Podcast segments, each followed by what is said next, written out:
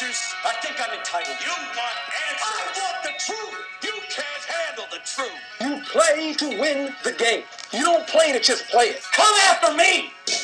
I'm a man. I'm 40. You shut your mouth when you're talking to me. It's called being a professional. And they're, they're, they're going to do that. They're going to be a pro. team will go as the offensive line goes.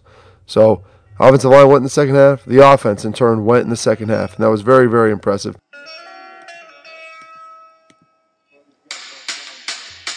Welcome into another edition of According to Carp. As always, I'm your host, Bobby Carpenter. We've got a great for- show for you here on this newest podcast. Pretty excited for what's everything's going on. Um, talk a little bit about talk a lot about college football actually. Three going to be three weeks into this college football season. A ton of big games in week three. Week one was really good, some huge matchups. Week two, not the best matchups, but there's still a couple of good games.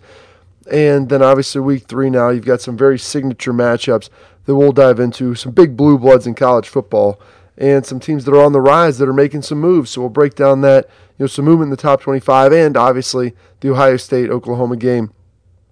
Wanted to start there with how the Buckeyes looked obviously against Tulsa. There was some concern, you know, when you're looking at a team that has played as well as Ohio State has, obviously against Bowling Green, scores 77 points, looks unbelievable, and everybody thinks it's just going to be that easy every single week out. Well, you know, here's the problem, folks. It's never going to be like that each and every week.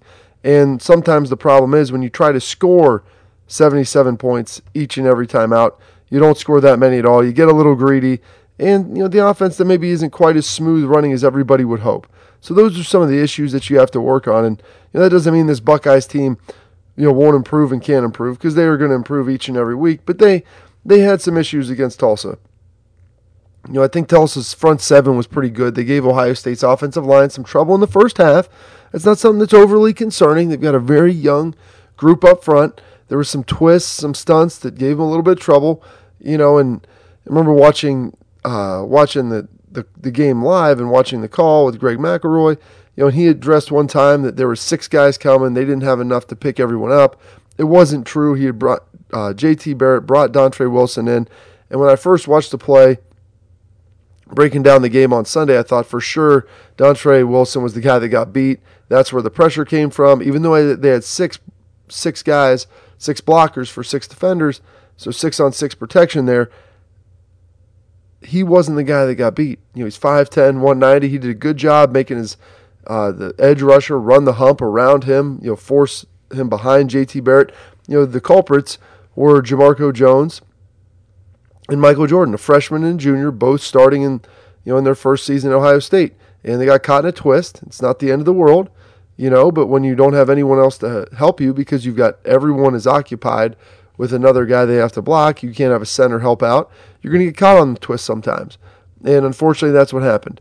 And JT Barrett, you know, he tried to get the ball out quick, but there was nowhere to go because they still had man free behind it. So there are some issues that they're going to be working towards. They moved around. They were able to get some guys open at the point of attack and clog up the running game a little bit. But you saw after the lightning delay, they came out, and Ohio State played much, much better. They were a team that was focused. They understood exactly what they needed to do, and their offensive line was going. And when the offensive line is going, that's when the team gets going, and that's when they're able to move the football. So, you know, while the quarterback gets a lot of the blame and takes credit for a lot of the success, at the same time, Ohio State is an offensive centric team, offensive line centric team. Urban Meyer says it all the time, and that's because the offense, the team will go as the offensive line goes. So, offensive line went in the second half. The offense, in turn, went in the second half, and that was very, very impressive. They got going defensively. Defensive backs are amazing. Malik Hooker's doing a great job. Marshon Lattimore's stepping up. Denzel Ward's playing pretty well, although I think Lattimore's outplaying him at this point. Gareon Conley is who he is, and uh, Damon Webb's doing a good job at the other safety spot. Um, Malik Hooker's playing really, really well. I mean, there's no other way to say it. He's a guy that came in. I don't know if the coaches were really high on him when he was first here. He was injured a little bit. He wasn't really playing well. Had limited experience, you know, playing football in high school, and now I mean, he looks like he could be one of the sa- best safeties in the country. You know, safeties historically don't even go that high in the draft unless they're incredible difference makers. I had an NFL scout unsolicited tell me that he thought if Malik Hooker continues to play at this level, he'd be able to come out and be a first round pick, probably the first safety taken. just because of his ball hawking skills and how athletic he is and the range of which he can cover on a football field. So that, those things are all great. Defensively, though, they still struggled against Tulsa a little bit. You know, there were some times the offensive line for Tulsa got some push. You know, the running back, D'Angelo Brewer, wasn't bad. He had great vision. He had the speed to get to some of the holes and some of the cutbacks. And, you know, you had you know some young linebackers rolling through. You, know, you got Chris Worley, who's a fourth year junior, very, very solid player, and is really starting to make some plays. And Raekwon McMillan is who he is. But with Dante Booker out, who's also a first year starter, they rolled Jerome Baker over, him and Joe Burger, who's a fifth year senior, kind of split some time. You had two guys at the ends of the spectrum there. And, you know, they filled in admirably. You know, Baker made some plays, looked good at times. Also, you know, could have got off some blocks, maybe could have hit a cutback, you know, here and there. Joe Burger came in, part of a goal line stand, did a terrific job, and that's what you expect out of a guy who's a captain and your fifth a fifth year senior. And those are traits that you expect him when the bell his bell is is called. You expect him to come running and ready to be ready to play, and he was. So those those things were all good, and I think it's going to be important that they, those guys got that experience at home. And so, you know, in a game that was a little bit tight early on, the defense was making plays, but it wasn't like they were blowing them out. And that's because I don't know if Dante Booker how much he's going to be able to give. Urban thought he'd be probable early in the week. I think he got downgraded to questionable on Thursday. So, you know, if he's questionable on Thursday, you have to wonder how much he's really practiced, if he's been able to do a lot. And I know Urban Meyer is not a coach that likes to throw guys out there that haven't practiced much. So you're going to have to see what Dante Booker has. He's a very talented kid. You know, he's young or he's a junior. He hadn't played much. I think he's a better option overall than Jerome Baker, but I think Jerome Baker can still go out there and make a lot of plays. But it's much better to see him get some action against Tulsa in week two than have his first action week three out there in Oklahoma when it's going to be loud. And defensively, it'll actually be a little bit easier because this will be the first time they'll be able to communicate without having to worry about the fans, you know, being crazy, yelling that you can't hear anything. They'll actually be able to communicate, which is a very, very good sign. So, you know, that's that's exciting from that standpoint that they'll be able to go out there, get it done, and it's going to be a challenge against Baker Mayfield. They're going to have their their hands cut out for them. Um, there's offensively as well. You know, I had some people, you know, ask me on Twitter, should they be concerned about the lack of a deep passing game against Tulsa. They look so good against Bowling Green. JT Barrett is just airing it out, throwing it down the field. And you know, all the bevy of young wide receivers that they have are out there making plays left and right. And you really like to see that, and it's all great. It's all gravy. Well, against Tulsa, you didn't see it. You know, part of the reason was I think they wanted to establish the run game a little early. They were getting some pressure early. You know, the offense wasn't exactly coherent and when you know cohesive. So when you're not putting together these long drives, it's tough for you sometimes to want to take shots. Sometimes you just want to get a first down. You'll get a couple of them rolling. You get to the 50, then you take a sh- take your shot. You know, so until you get that going, you're not going to come out on second and eight or second and six even and try to throw one down the field if you haven't got a first down yet, because that'll just break up the rhythm of what you're trying to get done. So I think that was one of the issues. And then the second issue is once you got into halftime, you hit that rainstorm. There are sheets of rain coming down. It's windy as all get out. You look at it as Marshon Lattimore was given a gift after the ball essentially just kind of shot right out of Dane Evans' hands, right to him. You know, he went and got a pick six out of that. You know, so a good day for him and taking advantage of it. Kudos. I think Urban saw that and said, hey, we don't need to make the same mistakes that Tulsa just did. So let's take the air out of the football a little bit. We'll throw the ball on some quick screens, some short stuff, but we don't really need to push it all the way down the field. So you saw that, and that's important. I think they'll be able to throw the ball against Oklahoma. I don't think the weather's supposed to be all that bad out there. It can get a little windy in the Sooner State, very flat. But I don't think it's supposed to be all that bad out there in Oklahoma. So it should be a pretty good situation for them. And if you look at what Houston did to the Sooners, one of the big pieces I think is going to be important that Ohio State does push the ball down the field. Not just recklessly, but taking some very, very tactful shots. And I look back at the Michigan State game in 2014, a game that you know was kind of had a little revenge on the mind. You know they didn't play well against Michigan State in 2013, lost in the Big Ten championship game. Think everybody was upset about that. And now they had that chance to go back into East Lansing, and JT Barrett put on a clinic. Did a great job pushing the ball down the field. Devin Smith, Michael Thomas, Evan Spencer, all making plays. And getting involved, getting in the action. Jalen Marshall. I mean, everybody was doing what they needed to do, you know, to have success. And now, I think this is another opportunity to do that. Going on the road, get the running game going with Michael Weber, and then utilize you know the ultimate weapon. You know, Urban. I feel like he's going to start calling Curtis Samuel Iron Man. You know, the ultimate weapon. You deploy only once. Deploys him each and every week through the air, on the ground. Who knows how he's going to get him involved? But the guy can do a lot, so it's exciting to watch. So once you get that going, hey, they're going to be looking at the run. They're going to be looking at Curtis Samuel. Time to take some shots down the field. And JT Barrett throws a nice deep ball when he's given time and protection. The question becomes can the young receivers make the play? Can those guys go out there and perform at the level that they need to? And I, I think that they'll be able to rise to the occasion. You know, a guy like you know Parris Campbell got incredible speed. Terry McLaurin, those guys will be able to press press it down the field. I wouldn't be surprised also if if they want to maybe get even Corey Smith involved. I mean, he's someone that they've been kind of waiting, you know, to see, waiting to have him get involved and to make some plays. I think this could be his opportunity, his opportunity to go out there and make some of those plays, get things done. You know, be the guy that they had hoped that he would be this year. So I think that Corey Smith might get involved, and I'd like to really see Austin Mack, the true freshman. I know it's on the road. He hasn't really played a ton and you know had a significant impact here. You know, to start uh, to start the 2016 season after a very solid spring ball and a very good camp. And maybe you don't want to try to start pushing a freshman out there on the road. It may be a little early for that, but he's also a guy that has some talent. Let's see what they can do.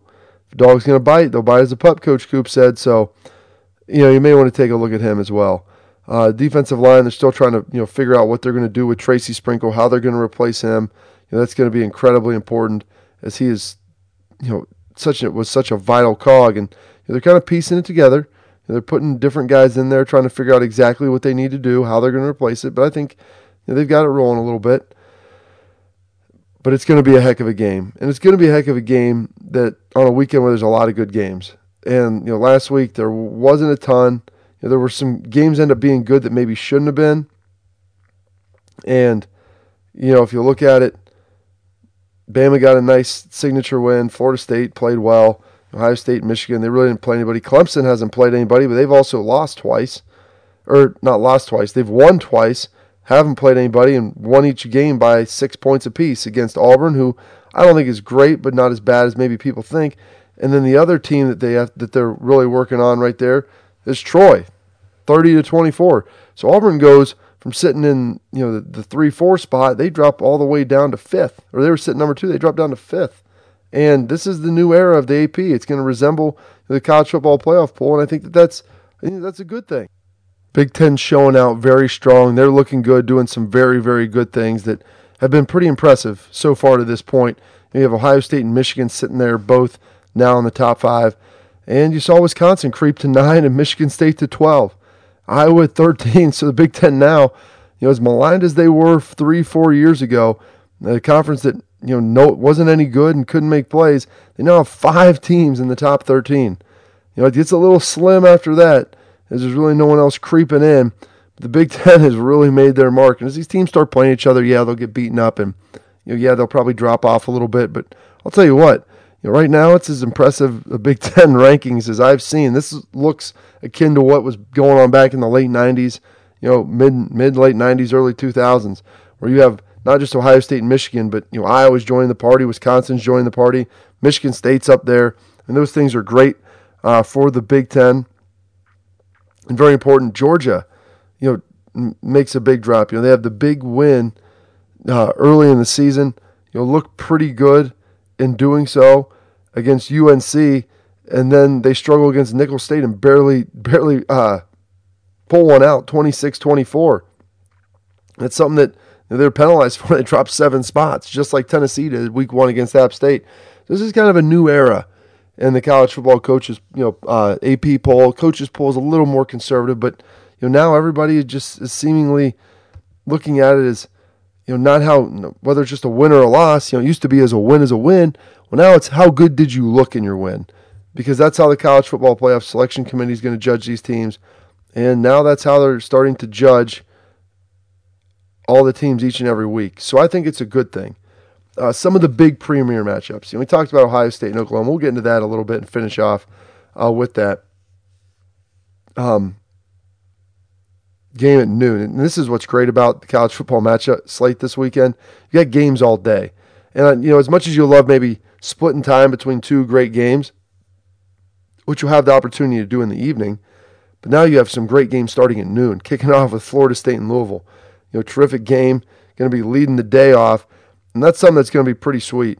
You know, to have those two teams. You know, Louisville, team with Bobby Petrino back, they're pretty darn good. Florida State, they're the class of the ACC right now. I know Clemson won it last year. Florida State has the most recent national title. You know, those guys are going to battle out later, but I think Louisville, you know, could be the team, you know, that challenges and rises up a little bit, you know, to see what they can do and see if they can make some hay in this conference.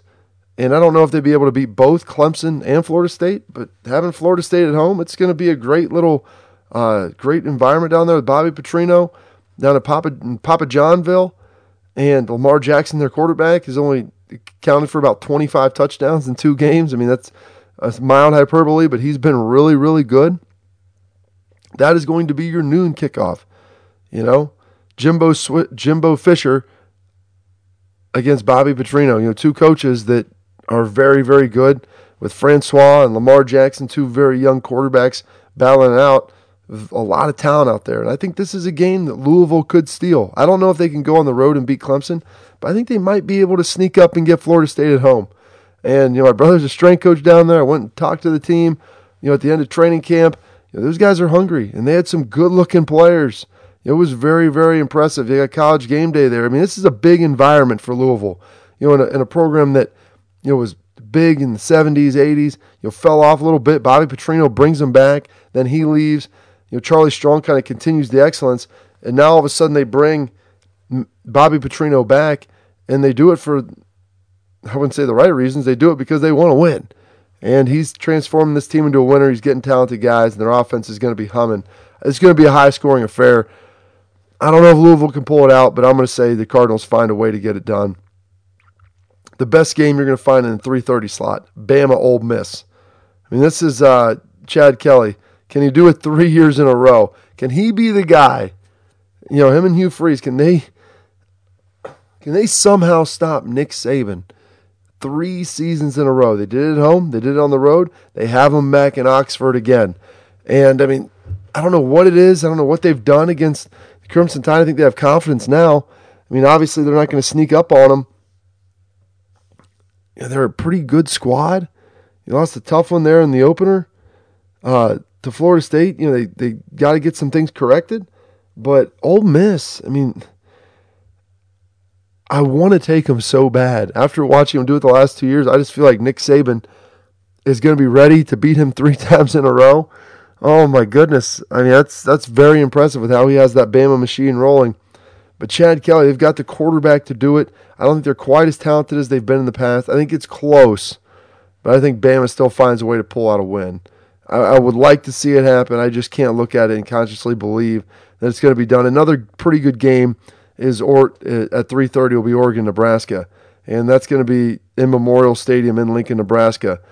And uh, Mike Riley, you know, playing in the Civil War out there with Oklahoma State or Oregon State for a number of years, understands who he's playing with against the Ducks, and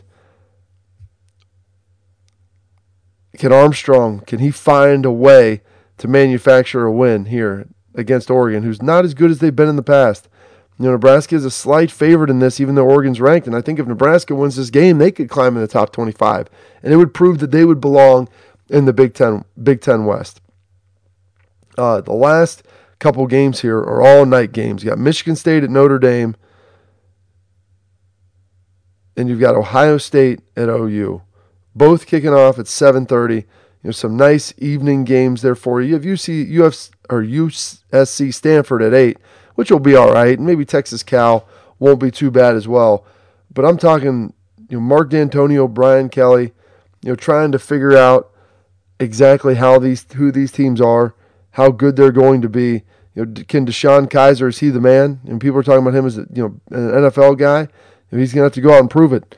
You know, against a Michigan State team that has always been pretty good, but seems to struggle a little bit against the Irish. And you know, I think that I think they might not be a more talented team, but they may be a better team right now than Brian Kelly. You know they're going to be well coached. Mark Dantonio always makes sure that's that's going to happen. But you know Notre Dame is an eight point favorite in this, and I think there's a reason for that. I think Michigan State keeps it a lot tighter than those eight points would indicate. Just because I don't think Mark Dantonio gets blown out very often, even against Bama when it you know, they got steamrolled a little bit. They moved the ball early in the game. They did some nice things, which would have led you to believe that they had a chance to win. They just couldn't sustain it. And they didn't take advantage of it when they needed to. And when they got in the red zone, they needed to get points and they didn't. Throwing interceptions, that'll get you. You know, against Notre Dame, you're going to have to do the same. And uh, I'll never forget Mark Dantonio beating Brian Kelly a couple years back. Fake field goal for the win. I mean, only a guy as crazy as Dino would try something like that. And you know, Brian Kelly was about as red as you're going to find. He was eight, sh- eight shades of red. And he gets angry. He's a little angry Irishman. You understand that. But I just I think DeShone Kizer is probably too much for him right now. They've got a lot of talent out there.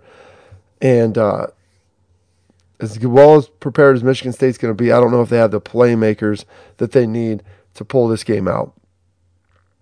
And then lastly, you've got Ohio State and Oklahoma. Baker Mayfield, JT Barrett. Out there in Soonerville, fun game to watch, exciting game to be a part of. You know, I can't wait to see this thing, you know, especially because you have Michigan uh, State and Notre Dame going on simultaneously. So, you know, any breaks, oscillating back and forth, getting as much football as you can. I think the Buckeyes find a way to pull this out. I'm not really sure. I think they're more talented than Oklahoma, but the question with that talent, it's all young. And does young talent, does it show up? Does it travel on the road? Sometimes it does, sometimes it doesn't. I've watched these guys make plays. I know they're highly capable of it. You know, can they do it in a critical environment? On a third and seven, when you have to hold up at the point of attack on a block, maybe you know sift some guys out, figuring out who's coming in pressure, offensive line wise. You're relying on another young wide receiver to beat press coverage, or maybe figure out what kind of coverage it is. You know, run his route accordingly. You know, JT Barrett's going to be good, and he'll make the right reads. You know, but the problem is you know, all those other guys. You know, are they are going to hold up on the play that they need to, or will there be one player who has a breakdown and just throws the whole thing off? Because that's typically what happens. You play five or six young guys four or five of them are going to do the right do the right thing on you know each play. The question is who's the one guy. You know, it's a lot of times it's different every play, and when that's the case, it's you know it's hard to win when you always have someone you know blowing an assignment because when you're playing a good team, you just can't make up for that. You don't have superior talent where you know, one guy can take care of two. It just doesn't work that way. Not when not when they're that good. But with that all being said, you know you've got Samaje Perine, Baker Mayfield, a very big robust defensive line. Bob Stoops will always have the defense rolling. That is his trade. They're going to be ready to go. Play a 3 4, head up, you know, up front. I think Ohio State tries to go up tempo with them. Wear them down like they did Alabama a couple years ago. Run horizontally at first to kind of wear those big guys down. I mean, that's what I would do. I think Urban Meyer's probably watching the same film I am, and he's going to see some of that as well. See some of the things that Tom Herman and Houston did, how they can take advantage of some of Oklahoma's size. You know, the fact that they run that 3 4, they don't get a great pass rush. Maybe you have some play action on early downs where you're going to have a little bit more time to throw when maybe they're not as prone to blitz. And playing head up, they won't be able to get, you know, that great pass rush. Those are all things I think Urban has looked at. He's always well prepared for big games. He does a great job with the guys. He understands the moment because you know, he's a psych major and he's going to utilize that to the fullest. Make sure that he can, you know, psychologically outwit his team and make sure he has them in the right place. I think the Buckeyes pull this thing out 34 31. I'm not sure how. I don't feel very good about that. I know that they're capable of it. I've seen it happen. I've watched them go downtown. I know they have very, very talented players. To be able to sustain drives, ooh, that's a little bit of a question. To matriculate the ball down the field, ee, that's going to be hard because you have a lot of those third and fives, third and eights that you have to convert. Can they do it?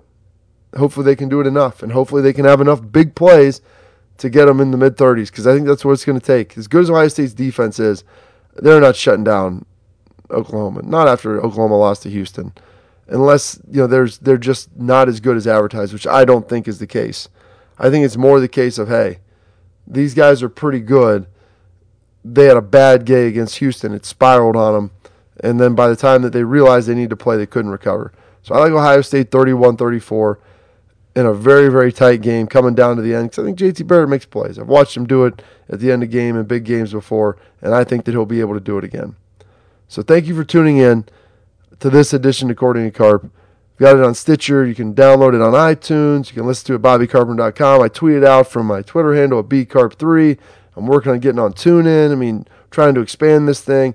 Tell friends about it. Like it, rate it. Do everything you can to try to help promote it. I enjoy it, and I thank you for listening to this edition According to Carbon. Until next time, take it easy.